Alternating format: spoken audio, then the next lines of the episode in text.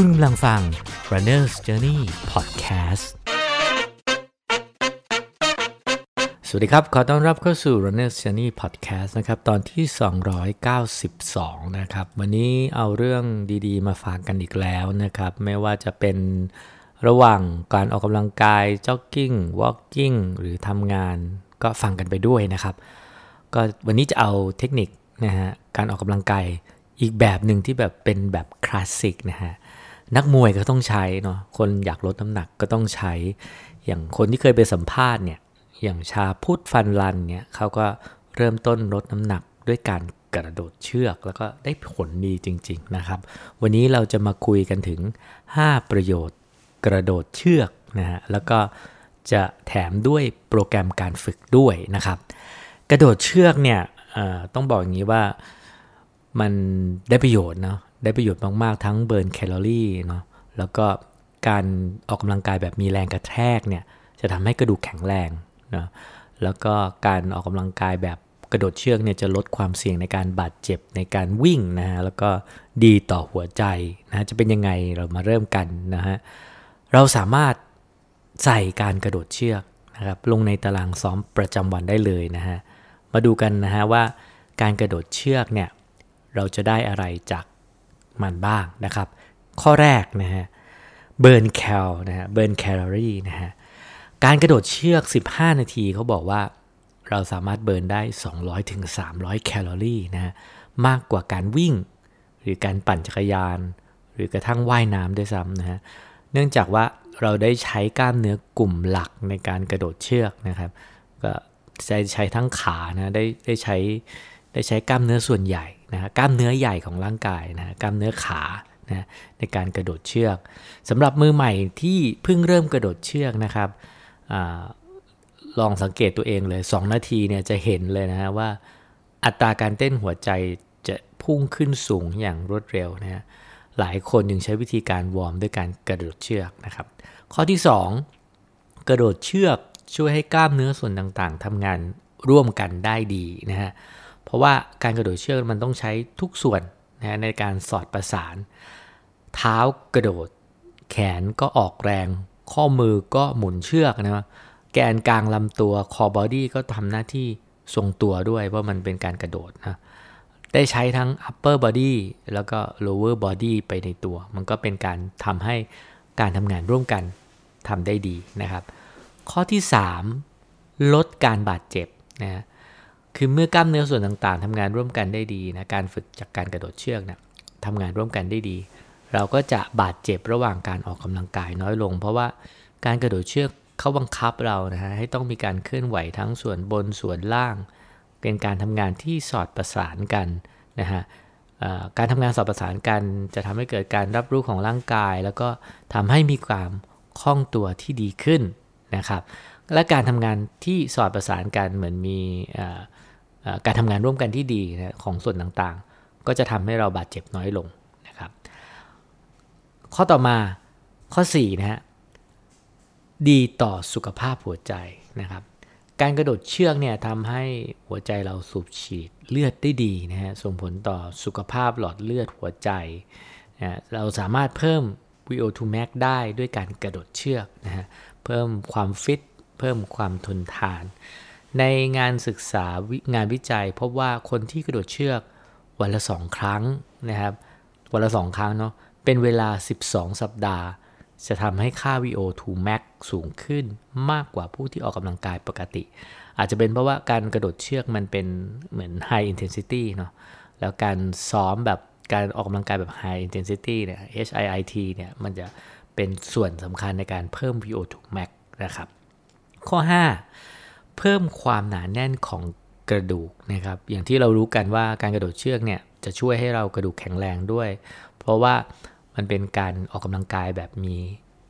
high impact มีแรงกระแทกนะฮะ ความหนาแน่นของกระดูกเนี่ยจะเป็นตัวชี้วัดคุณภาพแล้วก็สุขภาพของกระดูกนะครับ ส่วนตัวเองก็เป็นคนที่มีกระดูกค่อนข้างบางนะฮะ ก็หมอก็แนะนำว่าให้กระโดดเชือกให้ให้ให้วิ่ง เนี่ยเพราะการวิ่งก็มีแรงกระแทกนะครับ อย่างการปั่นจักรยานอย่างเดียวอย่างอย่างล้วนๆเดียวเดียวเดียวเดียวเนี่ยไม่มีแรงกระแทกก็จะไม่ดีเหมือนนักบินอวกาศที่อยู่บนอวกาศในสภาวะและน้ำหนัก หรือคนที่ไม่ได้ออกกำลังกาย ไม่มีแรงกระแทกกระดูกก็จะมีโอกาสพรุนนะกระดูกบางนะครับคำแนะนำนะฮะก็คือ 10 นาทีต่อวันนะเมื่อเรากระโดดเชือกจะมีแรงกระแทกนะครับ ร่างกายมันก็จะเรียนรู้นะเรียนรู้ว่าเออมันจะมีแรงกระแทกนะ มันก็จะตอบสนองต่อแรงที่กระทำมันก็จะปรับเปลี่ยนให้กระดูกเรามีความแข็งแรงขึ้น แล้วก็มีความหนาแน่นมากขึ้นนะอันนี้ร่างกายเราฉลาดนะแต่ว่าคำเตือนก็คือสำหรับผู้ที่มีปัญหาเรื่องข้อต่อกระดูกเนี่ยพวกจอยพวกข้อต่อเนี่ยควรปรึกษาผู้เชี่ยวชาญนะก่อนเริ่มทำนะครับนะส่วนผมเองก็ อย่างที่บอกว่ามีปัญหาเรื่องกระดูกบาง กระดูกบางจริงๆนะแล้วก็ก็ได้รับคำแนะนำว่าเนี่ยไปกระโดดเชือกไปวิ่งซะนะนอกจากกินอาหารแล้วนะครับ มาถึงตัวอย่างโปรแกรมการฝึกกันบ้างนะฮะตัวอย่างโปรแกรมการฝึกกระโดดเชือกในตารางซ้อมนะฮะเราสามารถนะเราสามารถกระโดดเชือก 10 นาทีนะเพื่อเป็นการวอร์มก่อนออกกำลังกายกีฬาหลัก ไม่ว่าจะเป็นวิ่ง ปั่นหรือว่ายนะ เราใส่เข้าไปเลยนะ10นาที นอกจากเป็นการวอร์มแล้วก็อย่างที่บอกว่ามันก็ช่วยเรื่องเพิ่ม VO2 max ช่วยเรื่องมวลกระดูก ช่วยเรื่องการทำงานประสานกันของกล้ามเนื้อส่วนต่างๆ ด้วย เพราะฉะนั้นการกระโดดเชือกก็ดีมากนะฮะสำหรับการวอร์ม 10 นาที หรือแบบที่ 2 กระโดดเชือก 3 นาที ระหว่างรอบของการฝึกแบบการออกกำลังกายแบบมีแรงต้าน เช่น เราจะทำ circuit training เราจะทำ body weight นะเราจะเล่น weight เนาะหรือจะ body weight ก็ตามนะช่วงระหว่างพักเราก็สามารถใส่กระโดดเชือกเข้าไป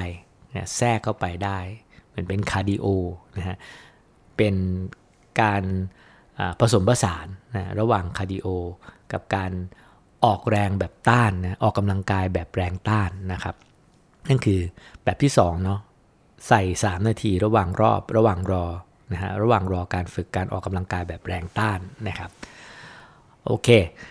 ข้อที่3นะฮะแบบที่ 3 กระโดดกระโดดเชือก 60 วินาทีนะฮะแบบ speed jump ระหว่างการฝึกเอ็กซ์ไซส์นะเช่นสมมุติเรา push up sit up นะฮะ body weight ต่างๆ เราสามารถแทรกเข้าไปเป็นแบบ speed jump 60 วินาทีนะก็เป็น แนว circuit training ฮะก็ก็เพื่อให้เพื่อให้มีความหลากหลายนะฮะได้ประโยชน์ระหว่างรอนะครับ ทีนี้มาถึงตัวตัวอย่างโปรแกรมการฝึกกระโดดเชือกแบบเพียวๆนะสมมติถ้าเราจะกระโดดเชือกเนาะสำหรับผู้เริ่มต้นเนาะก็เป็น 10 นาทีนะคำแนะนำ10 นาที แบ่งออกเป็น 2 บล็อกนะสล็อก2บล็อกนะบล็อก A กับบล็อก B นะฮะทำต่อเนื่องกันนะฮะบล็อก A 5 นาทีบล็อก B 5 นาทีนะฮะ มาที่บล็อก A ก่อน บล็อก A เริ่มต้นด้วย 30 วินาทีเป็นแบบเบสิกจัมเบสิกจัมคือกระโดด 2 ขาธรรมดาเนี่ยเอาความเร็วให้มันรักษาความเร็วคงที่นะฮะ ไม่ต้องไปเร่งนะ30 วินาทีนะแล้วก็พัก 30 วินาทีนะแล้วก็มากระโดดเชือกแบบสลับขาซ้ายขวาซ้ายขวาเนี่ยสาวินาที นะฮะแล้วก็พัก 30 วินาทีทำแบบนี้ไปเรื่อยๆนะจนครบ 5 นาทีนะครับทวนใหม่นะฮะแบบบล็อก A 5 นาทีก็คือกระโดดเชือก 2 ขา 30 วินาที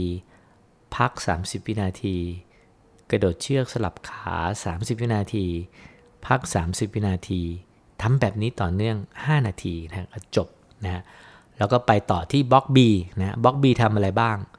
บล็อก B เนี่ยก็จะเป็น 5 นาทีนะฮะ แต่ว่าจำนวนการซ้อมการกระโดดจะยาวนานกว่าบล็อก A นะฮะบล็อก A นี่ 30 วินาทีนะ block B นี่ 40 วินาที แล้วก็พัก 20 วินาที โดยเริ่มอย่างนี้ฮะบล็อก B นะฮะ 5 นาทีนะฮะ เริ่มที่ 40 วินาทีแบบ basic jump คือกระโดด 2 ขานะครับ 40 วินาที แล้วก็พัก 20 วินาทีนะครับแล้วก็กลับมากระโดด 40 วินาทีแบบสลับขา ซ้ายขวาซ้ายขวา 40 วินาทีจนครบ แล้วก็พัก 20 วินาที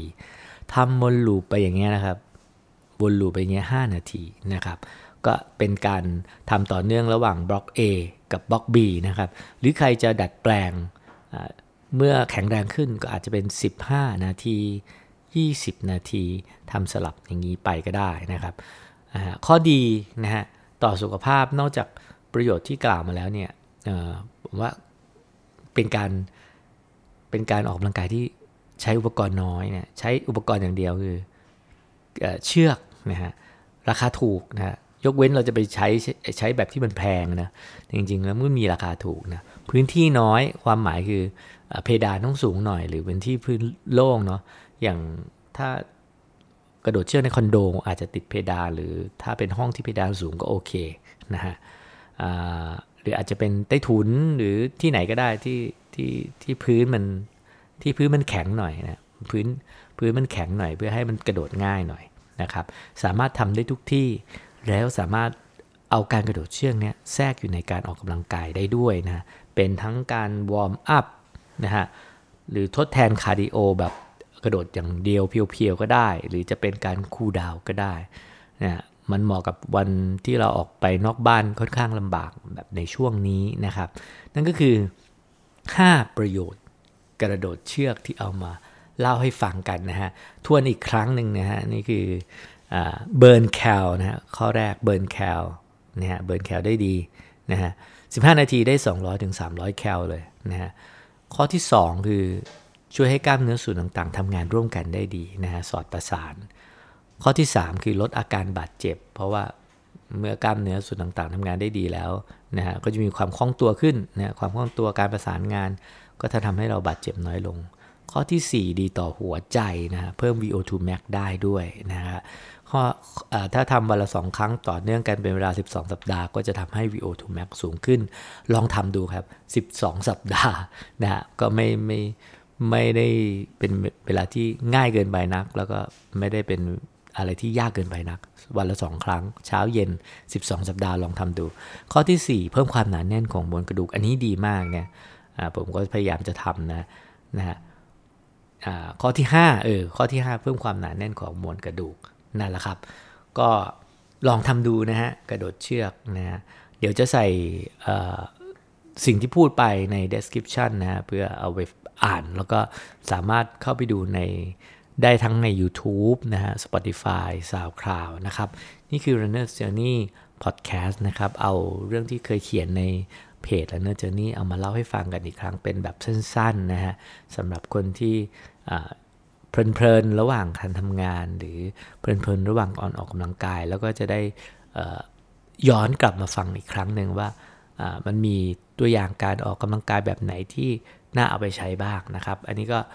ขอบคุณสำหรับการติดตามรับฟังนะครับ แล้วก็เจอกันใหม่สำหรับประโยชน์เกี่ยวกับการออกกำลังกายสุขภาพ การนอนการกิน เดี๋ยวจะพยายามไปอ่านมาอ่านมาแล้วเอามาเล่าให้ฟังกันนะครับ วันนี้คงพบกันเพียงเท่านี้ สวัสดีครับ คุณกำลังฟัง Runner's Journey Podcast